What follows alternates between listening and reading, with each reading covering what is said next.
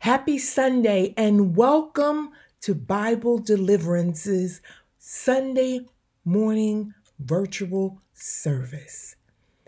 Thank you for joining us this morning. We ask that you enter into a time of praise and worship with us, and immediately following that, we will go into the Word of God.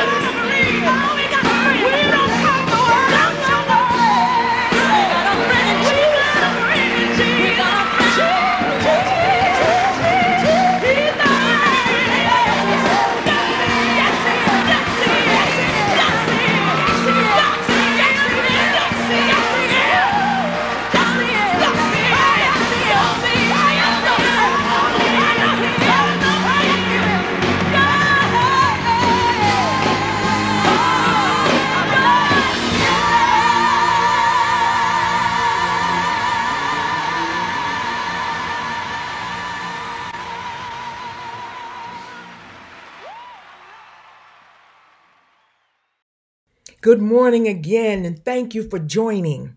The lyrics to the song convey the character of God. As the words say, if you're feeling small, when when when your tears are in your eyes, I'll dry them all. I'm on your side. Oh, when times get rough and friends just can't be found, I will lay me down like a bridge over troubled waters. God is the only bridge that can carry us over troubled waters, the only bridge that can guarantee that the land it carries us to is safe and offers freedom from the shackles of the enemy. This morning, the sermon topic is the view from the bridge. Now, for those of us who have not been saved all of our lives, we remember Take it to the bridge being a tagline in a few of James Brown's songs. I recently learned what the term means and to a band and to a musical composer. The bridge is an instrumental section that features a new melody or a new rhythmic line. I want to talk briefly to the saved and the unsaved, the leaders, the followers, the rich and the poor, and I proclaim that it's time that we take it to the bridge. It's time that we as a people, as a society, change the melody, the rhythmic line that we have been singing and dancing and swaying and living to. For the remainder of this week, if you follow our Good Morning Truth Morning Inspiration and our newly introduced Biblically Speaking Politically segments, you will hear the rest of this series. If you're not currently a follower, I urge you to go on our website and subscribe. For the remainder of this week, I am going to continue in this series, The View from the Bridge. I'm going to address some specific challenges that we face every single day biblically as we stand on the bridge between the wilderness and the land of freedom. Let us pray. Lord, we come before you today, thanking you for your grace and your mercy and even your patience, oh God, as we have walked outside of your set boundaries. We have been disobedient to your word, God. Lord, speak to us today. Let your word not just challenge us, but let it change us, oh God. Let it not entertain us, but inform us as you give us directives as to how we should move forward as individuals, as a culture, as a body of believers, as agents on assignment for your kingdom. We give you glory and honor as we say, open up our ears to hear, our hearts to embrace, and our minds to absorb. Glory, O oh God. Glory, glory, glory to your name, O oh God. Amen, amen, and amen. The view from the bridge. The Lord gave me this sermon topic for this series because on a bridge, if you stand in the middle, you get to see just enough of what's behind you to recap what you have traveled from. But at the same time, you can turn and look in the other direction and get a sneak peek at what you're traveling into. Now, I'm going to be honest with you and myself. when I'm finished ministering the Word of God in this series, there will be very few who will move forward just because they're not going to embrace and reach the level of maturity that God is calling all of us into. Some are going to turn and go back, while others are going to just stay right here, camp out on the bridge in a stagnant state between two places, never really able to commit to God's agenda or Satan's agenda.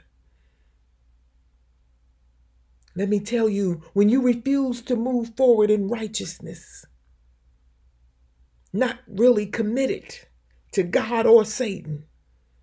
That's a terrible place to be. Now, those of you whose immediate thought, well, as at least they're not committed to Satan's agenda. Not really. If you're not committed to the righteousness of God, you are committed to Satan's agenda because you're neither hot nor cold. You're just lukewarm. And in Revelations 3 15 and 16, the word reads, I know your works. You're neither hot nor cold. With that, you were either cold or hot. So, because you are lukewarm and neither hot nor cold, I will spit you out of my mouth. That's the word of God. Let's talk about how we ended up on this bridge with these two views.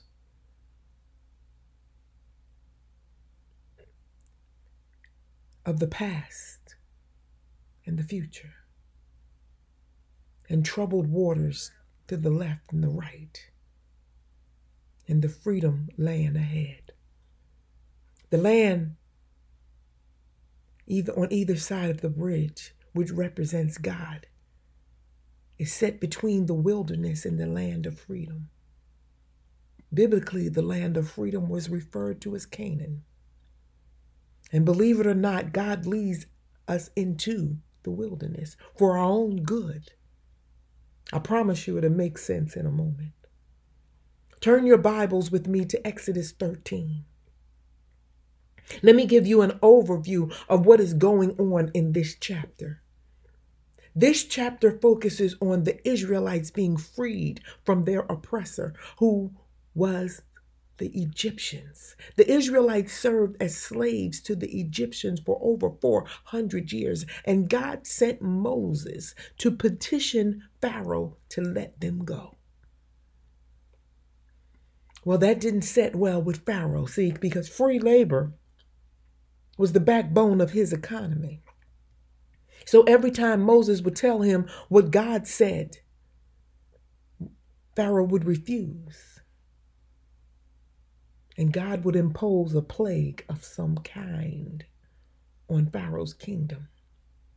Finally, after Pharaoh's repeated refusal to free the Israelites from bondage, God sent a plague that would kill the firstborn of every living creature in Egypt under the rulership of Pharaoh. And when Pharaoh's livelihood was disrupted to the point that it cost him the life of his firstborn child, he released the Israelites from slavery.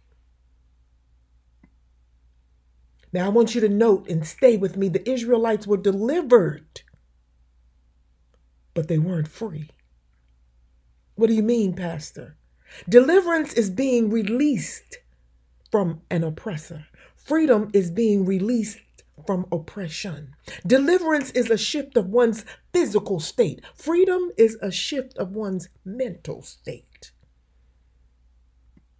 We were all born slaves. Whether you were black, white, brown, yellow, pink, or green, rich or poor, David tells us in Psalms 51 that we were born in sin and shaped in iniquity. In other words, we were born slaves to sin.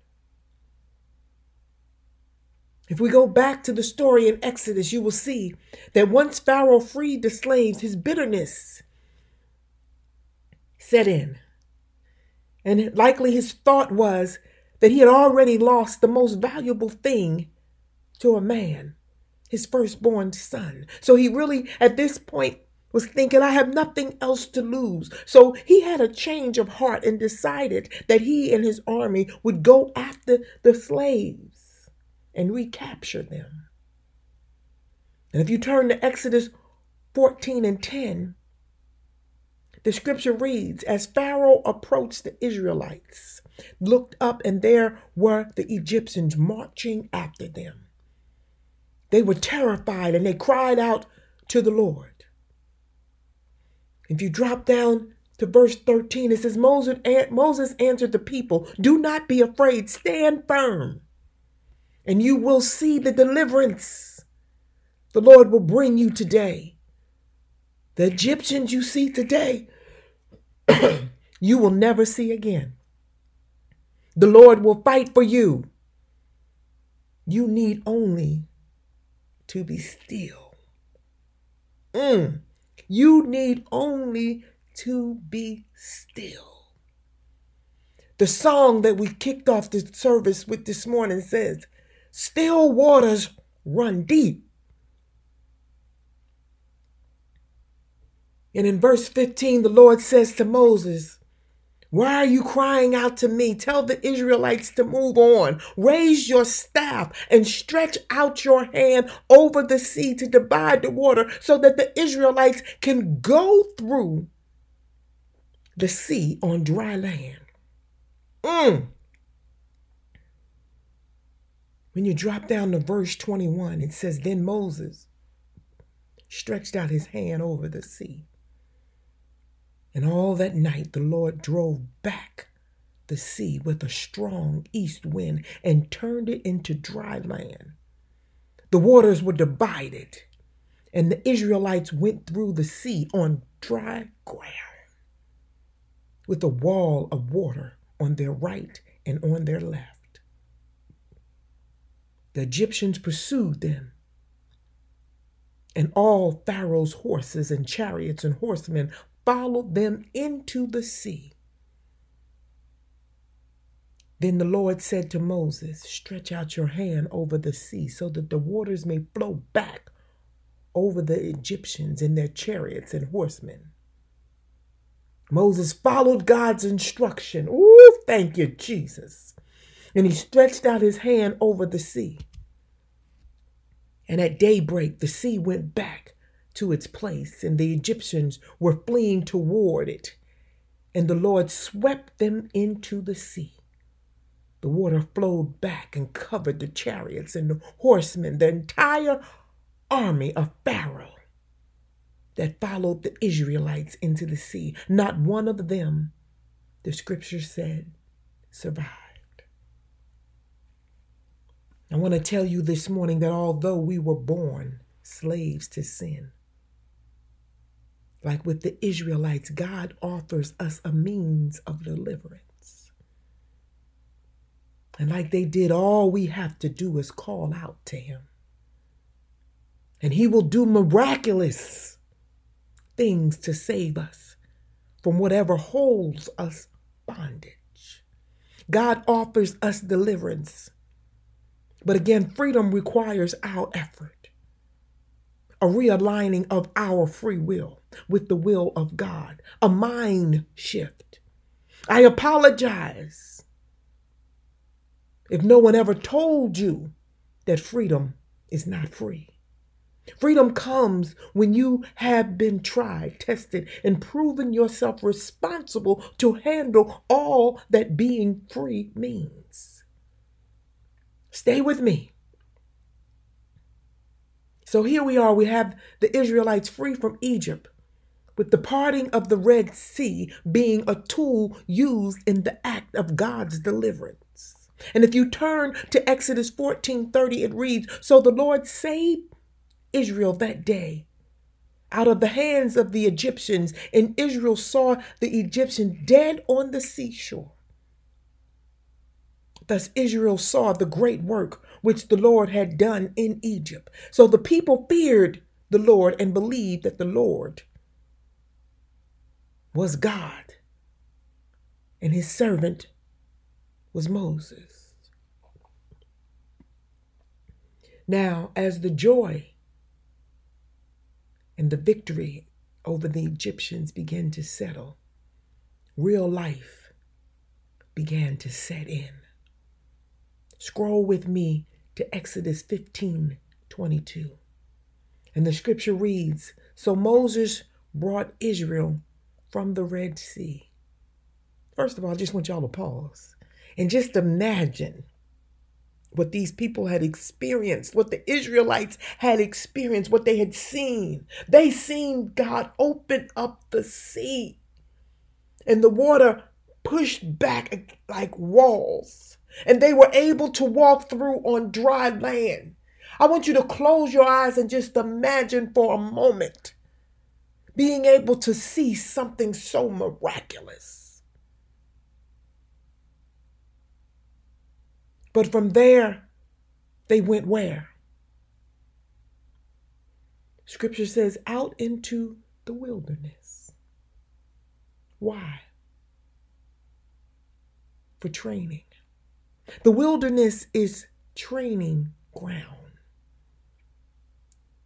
Training and preparation for when God is getting ready to move you into a place of freedom, a place where He can use you for His glory. But you have to be trained. You have to be deprogrammed. See, because what happens to slaves is their mentality encompasses the mentality that the oppressor put on them.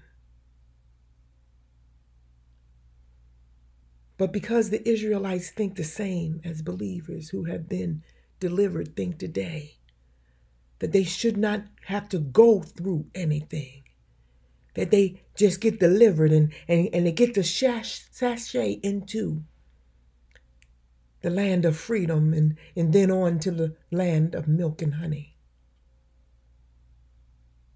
But there's a wilderness process. And in the wilderness, you're going to be faced with some challenges, challenges that made them forget the grace and the mercy of God. They made, it made them forget the one who parted the Red Sea. They even began to discount Moses as a servant of God as they begin to complain and question the very, mo- the very motives of Moses. Asking if he was trying to kill them. Did you bring us out here to die? They asked Moses. Let me give you a picture of what a wilderness experience looks like today. A wilderness experience is often a time of intensified temptation. In the wilderness, there's spiritual attack. It can involve a spiritual, financial, or emotional drought. It can involve a pandemic. Having a wilderness experience is not necessarily a sign that a believer is sinning. Rather, it's a time of God ordained testing. In the wilderness is not the time to buy into crazy conspiracy theories, asking questions like, is the government trying to kill us? Maybe it's just me, but my thought is this if you believe the word of God, why is your first thought to find someone to blame for the very turmoil the word of God warns us about? Maybe it's just me. We profess on Sunday morning while, while we dance and we praise that God is in control, but by Monday morning, we need someone to blame for what God is in control of? Does our faith not extend beyond 11:59 p.m. on Sunday evenings. Either God is in control or he's not, people. Romans 8:28 tells us, and we know that God causes everything to work together for the good of those who love God and are called according to his purpose for them. So my question to you is, do you love him?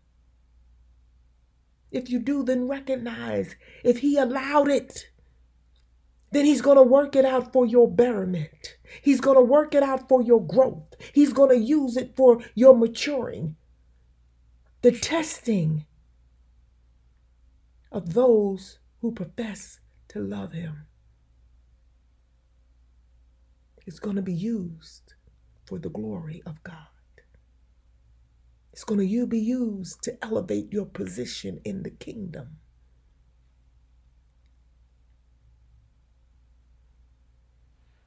For us to turn cold and respond to situations that occur in this world as the world does makes your love for God questionable.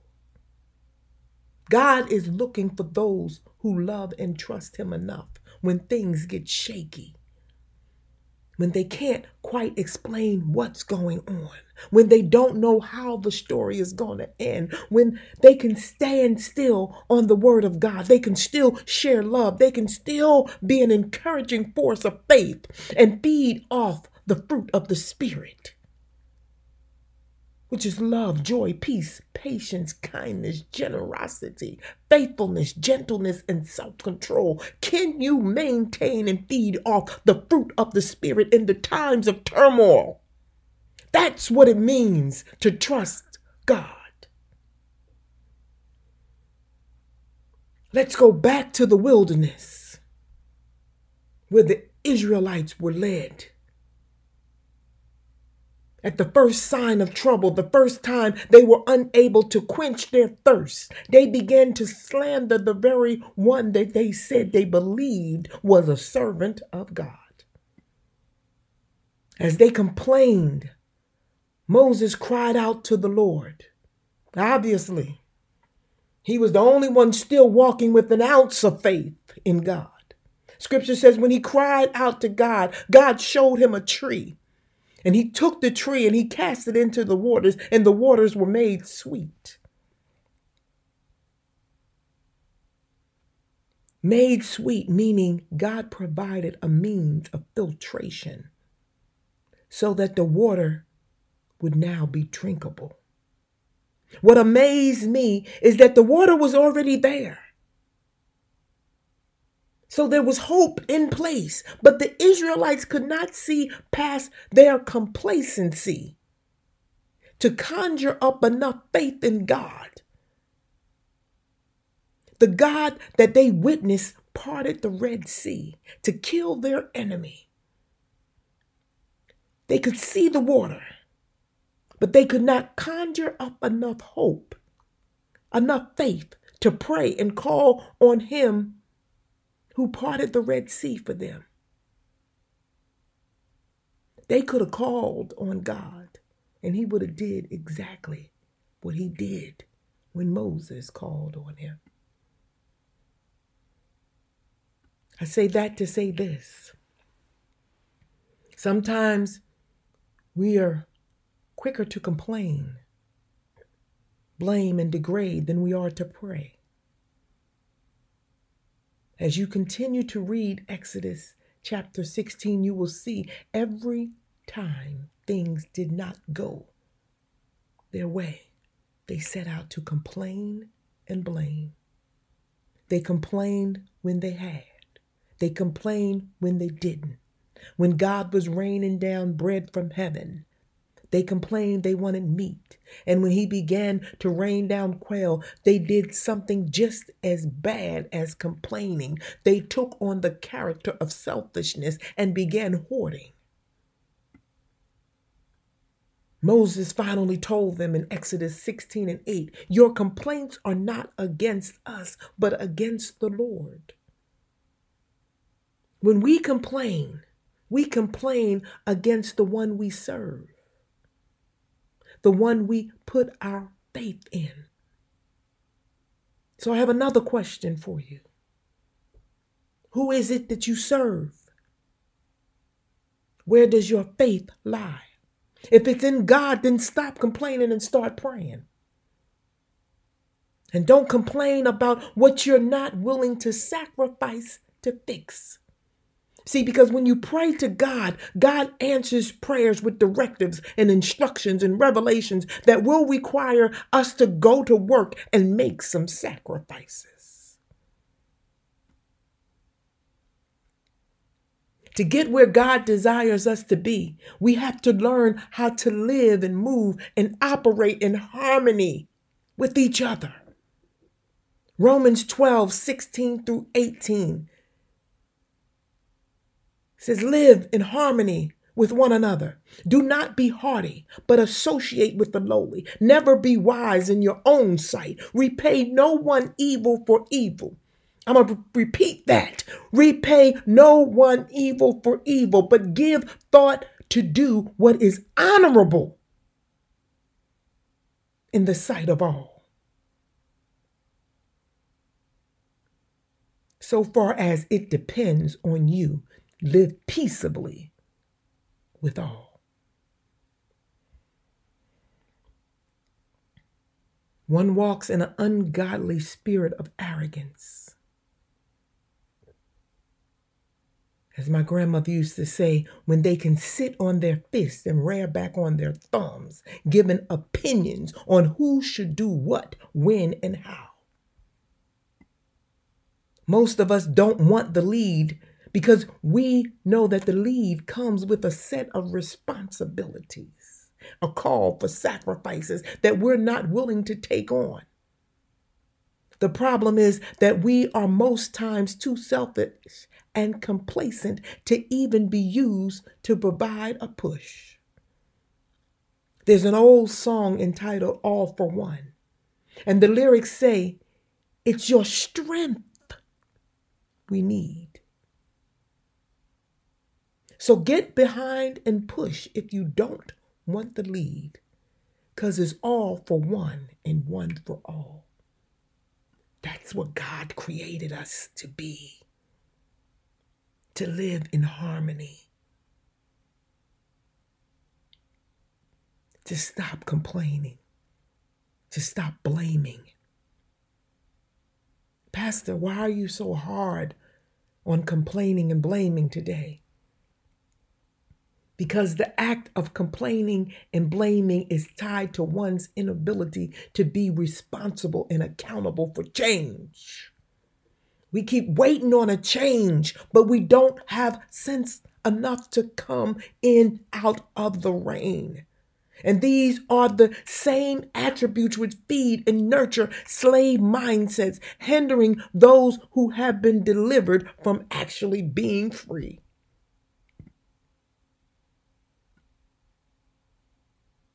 God led the Israelites into the wilderness in an attempt to transform their mindsets and to position them for freedom.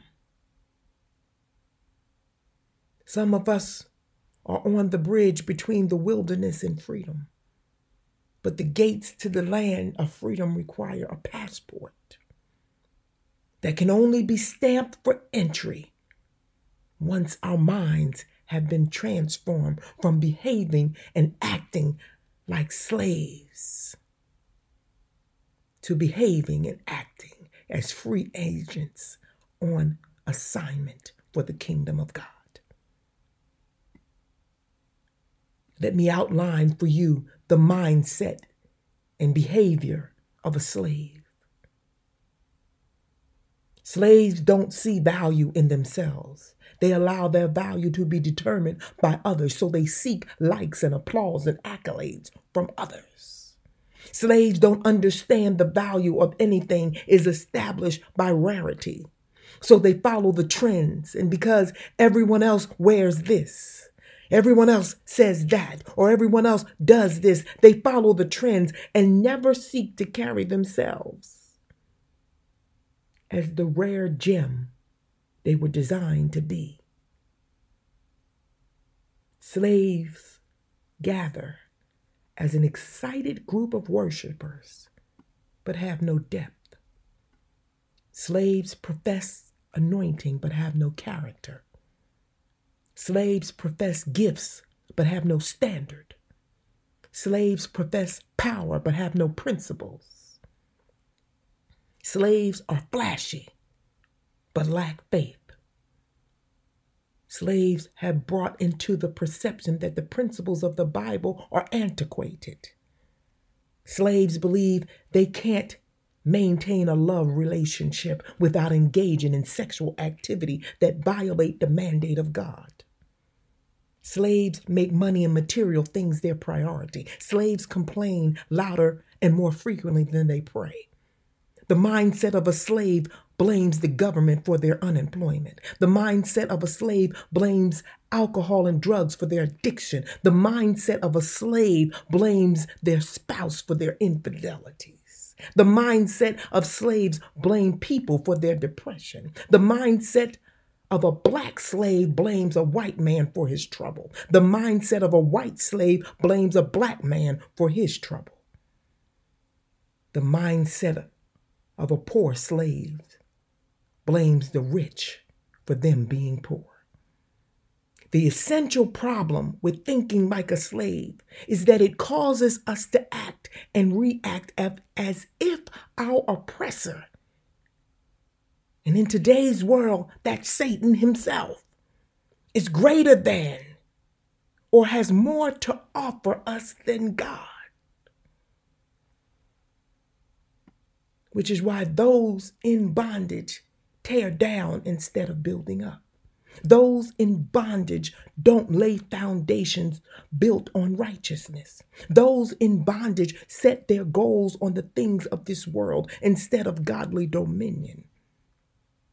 Those in bondage even taint the very word dominion with the perception that dominion has to do with controlling others and monopolizing wealth and resources. Those in bondage don't operate with the wisdom that dominion is an agenda of the kingdom of God. Those in bondage have more faith in traditions and rituals than they do in God. In the wilderness, where so many of us are, where we definitely are as a world, we're being tested and challenged to change, to shut down slave mentality that has been imposed on us by the oppressor of all oppressors, Satan. Satan wants to keep us playing the blame game, keep us not accepting responsibility, keep us whining more than praying, keep us basking in an illusion of freedom as we live outside of the will of God, delivered but not free. Even Jesus had to spend time in the wilderness. Jesus, who was holy and sinless, had to engage in a moment of deliverance as he was baptized. Deliverance is required not only to cleanse us of sin. Because Jesus had no sin nature, but to prepare us for all that comes with the mantle of freedom. Turn with me to Matthew 3 13 through 15. The scripture reads Most of us don't want to lead because we know that lead that leading comes with a set of responsibilities and sacrifices we're not willing to take on. The problem is that we are most times too selfish and complacent to even be used to provide a push.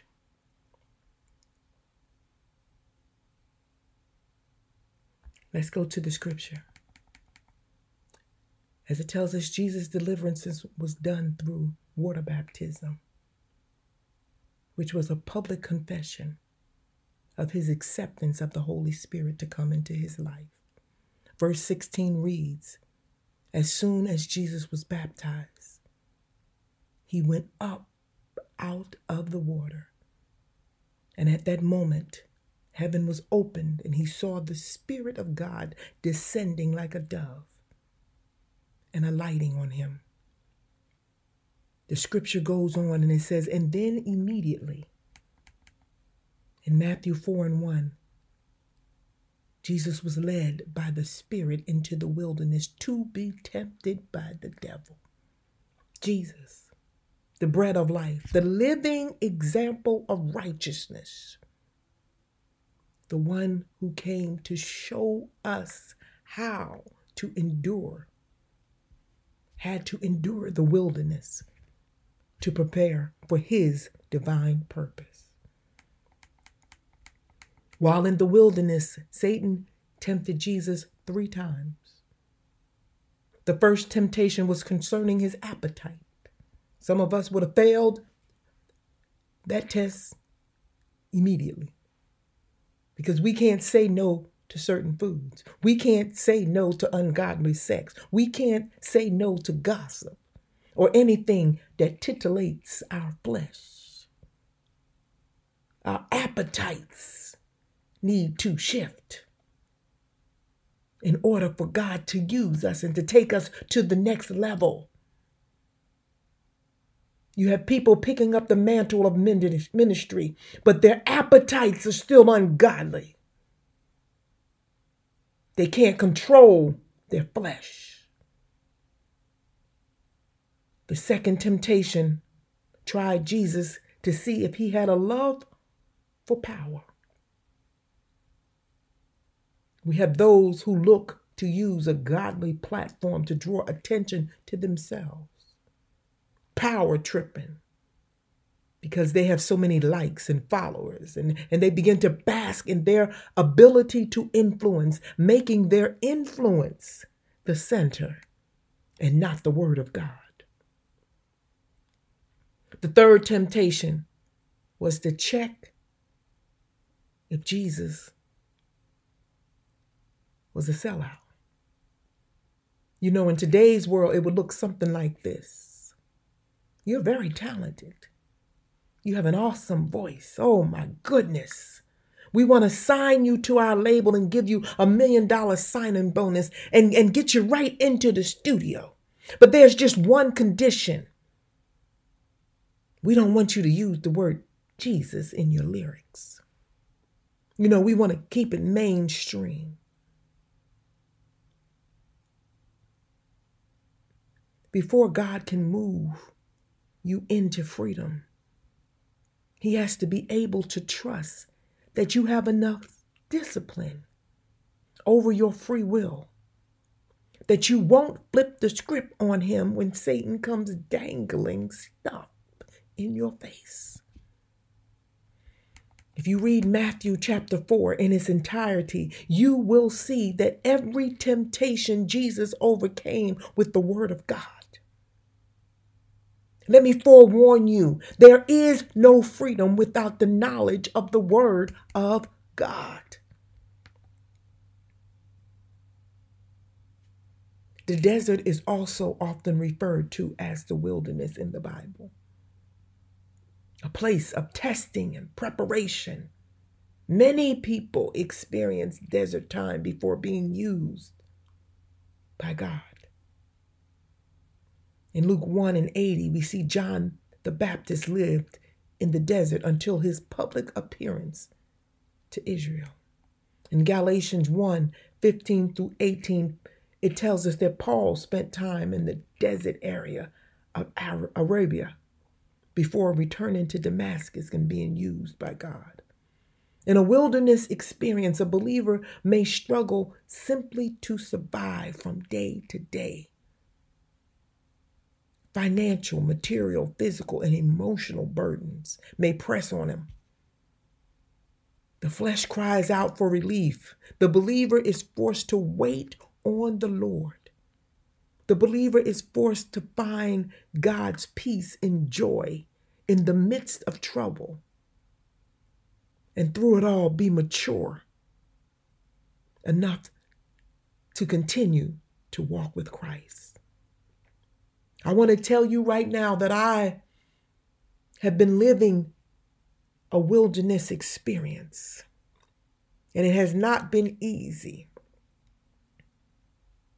But I knew exactly what it was. Not in the beginning, it took me a minute. But I'm holding on and I'm pushing on. And I won't turn back. I'm going to keep ministering the word of God. I got to a place where I had prayed so much until I said, you know what? I'm not going to ask God for another thing. I woke up one morning and I said, God, you know my heart. You know my needs. You know my desires. And I know you have plans for me. And I know and I trust that you're going to work this all for my good and your glory. So, what I'm going to start doing from this day until you bring me up out of this wilderness, I'm going to start praising you and giving you thanks for what you're working in and through me. giving you thanks for what you're preparing me to step into. That's how you go through a wilderness experience. Not one time did I seek to blame or rebuke Satan because I know if God allowed Satan to do anything to me, all I have to do is call on my Father. That's not my fight.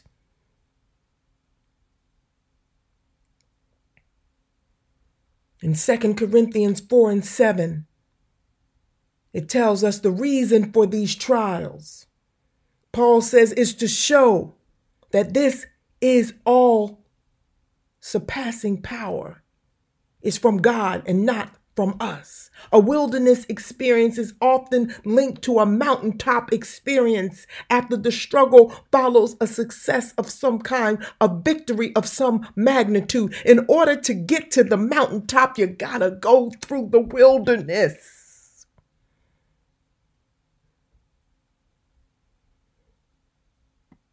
The period of trials come on the heels of a period of, of accomplishment, of achievement. So stop blaming the devil when you're going through a wilderness experience. As soon as we don't like something or things get a little difficult, we start to claim it as the devil. Stop giving him so much credit for what God is trying to do in you.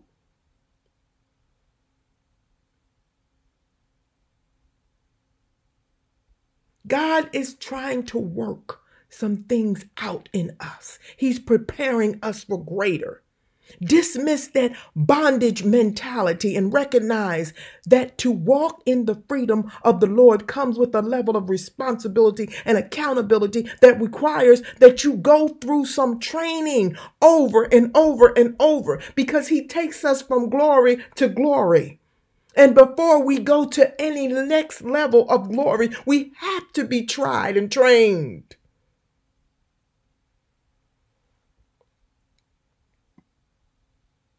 Look at how God allowed Satan to use Job. Look at all that Job lost. Why? Because God needed someone he could use as an example of devout faith in him. He needed to be able to have an example of how it looks to ride or die with him. And when you can ride or die with God, when you can come through the wilderness with faith in God, He will give you double for your trouble when you can pray instead of complaining, when bitterness doesn't consume your backbone, when you believe that He is your bridge over troubled waters. He can use you for His kingdom. The mindset of slaves are still under the tutelage of their oppressor. And in this world, it's Satan the arch enemy of righteousness, the one who detests truth and wisdom. And it is the mindsets that he nurtures that have some professing, I don't like to read. You know, even during the times of slavery in this country, those who longed for freedom took a chance, regardless of the consequences, to learn to read because they understood there is wisdom and revelation that is afforded us in written word. A few weeks ago, we talked about the power of communication. Reading is one of the most refined and defined means of getting to know the character, the will, and the ways of God. Tell me this what job can you go on and just opt out and skip their training? What job can you go on and refuse to read their manuals? None. So, how can anyone profess to be a servant of the kingdom of God or to even love God and in the same breath profess not to like to read?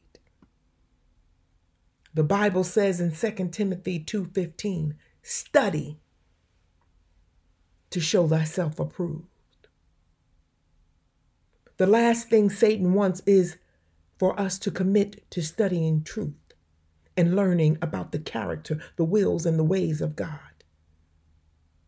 If you have ever said or even thought, I don't like to read, I charge you to rebuke that demon that feeds off of lack of wisdom. It is important that we shut down the mindset of oppression and bondage, as a slave mind is equivalent to that of a child, not willing to embrace responsibility, looking for handouts and freebies instead of seeking direction and revelation for a way out. God needs those of us who are on the bridge to stop gazing out over the waters, but to move forward towards freedom. He needs mature minded individuals who don't run from responsibility to build his kingdom and step into the positions of dominion.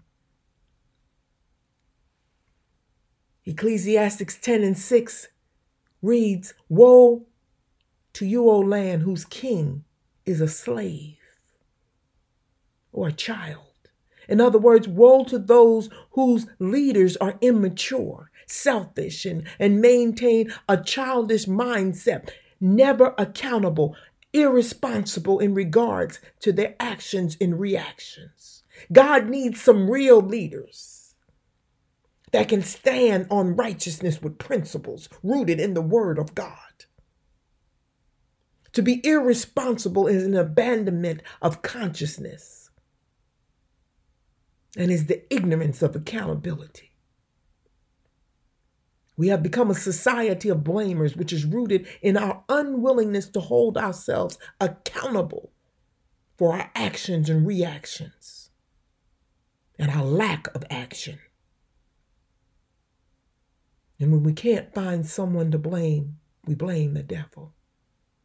We blame the devil for our cars being repossessed, our homes being foreclosed on, and the devil is saying, I, I, I didn't touch your house or your car. Actually, I'm not really into taking material things. I'm more about controlling you with material things. But we don't want to hold ourselves accountable for what is true. That we mismanaged our finances and we got behind in our bills, and the folks that actually owned our cars and our houses took them back. Instead, we want to rebuke the devil and call on Jesus, the one who has continuously provided grace and mercy. You know, the one who we repay by robbing him because we see no need to walk in faith. We see no need to believe that tithing assists his word in going forth. We don't want to commit to God, but we want Him to commit to us in times of turmoil. We blame the devil for our children running amok. And now we're calling on Jesus to save little Johnny when the truth is, you thought it was cute to teach him how to dance and recite rap lyrics, but never taught him the Lord's Prayer. You, the parent, never saw the need to teach him who to call on in times of need. All we know how to shift blame and accept no responsibility. But God is saying this morning, let's take it to the bridge. Let's get a new melody, a new rhythmic line in place. Slavery for the Israelites started in Egypt. The Red Sea was a tool God used in their deliverance. You know, Webster's dictionary defines wilderness as a pathless region. So, why would God send Israelites even Jesus, into pathless region after deliverance. So that they would learn to survive based solely on His word, His will, His way, so that they could rely on Him to lay their path. The Israelites wandered in the wilderness for 40 years because they would not let go of that slave mentality. Because they would not let go, the joy of freedom was held back for 40 years. Now, I want to make it perfectly clear that the land of freedom, freedom doesn't mean you will not experience trouble or that everything will be peaches and cream. As children of God, I hate to tell you, Satan's mission is to always upset your peace, to lure you back into bondage. What it means to walk in freedom is to dismiss the slave mentality and to change how you handle turmoils and trouble. When you no longer have the same perception of those who are bound, in the midst of the storm, you will have peace because your faith is aligned with the will and the ways of God. When you walk in the freedom that God is offering, your words in the midst of the storm, in the midst of the turmoil, when the world is going crazy,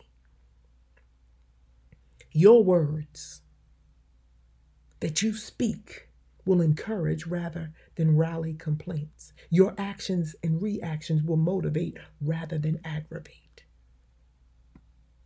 Freedom is rooted in our ability to trust God to create our paths,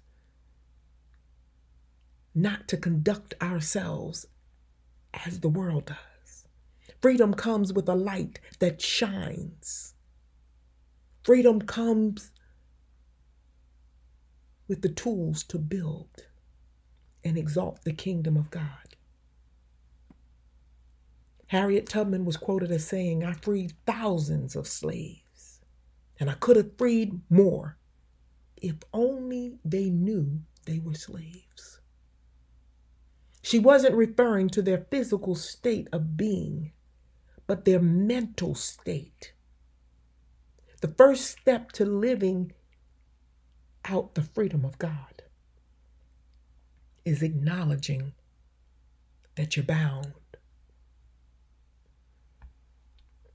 It's time for believers, especially, to grab on to responsibility, to hold themselves accountable, to shift our minds, to either take the lead or get behind and push, to exalt unity, not strife to exalt prayer, not complaints. The view from the bridge should provide revelation as the direction in which we should travel. Let us pray. Lord, we thank you. We thank you, O oh God, for your word today. We have had a view from the bridge. Lord, we don't want to turn back into bondage, nor do we want to build a camp on this bridge. Lord, we recognize that deliverance is granted, but freedom costs. And that cost comes with the acceptance of responsibility and accountability. Lord, help us to align our lives with your purpose. Give us the fortitude, the aptitude, and the attitude required to transform our minds to be accountable for our actions, our reactions, our lack of actions. Lord, guide and direct all that we do so that it is done for the glory of your kingdom. We give you honor. We give you glory. And we say, Amen, Amen, and Amen. We thank you for joining Bible Deliverance this morning.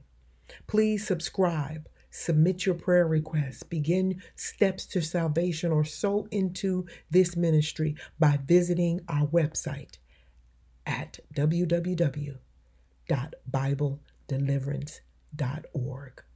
Be blessed.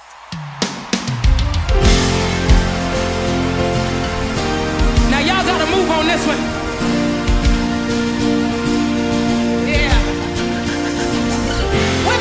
step? Y'all ready to step? Here we go.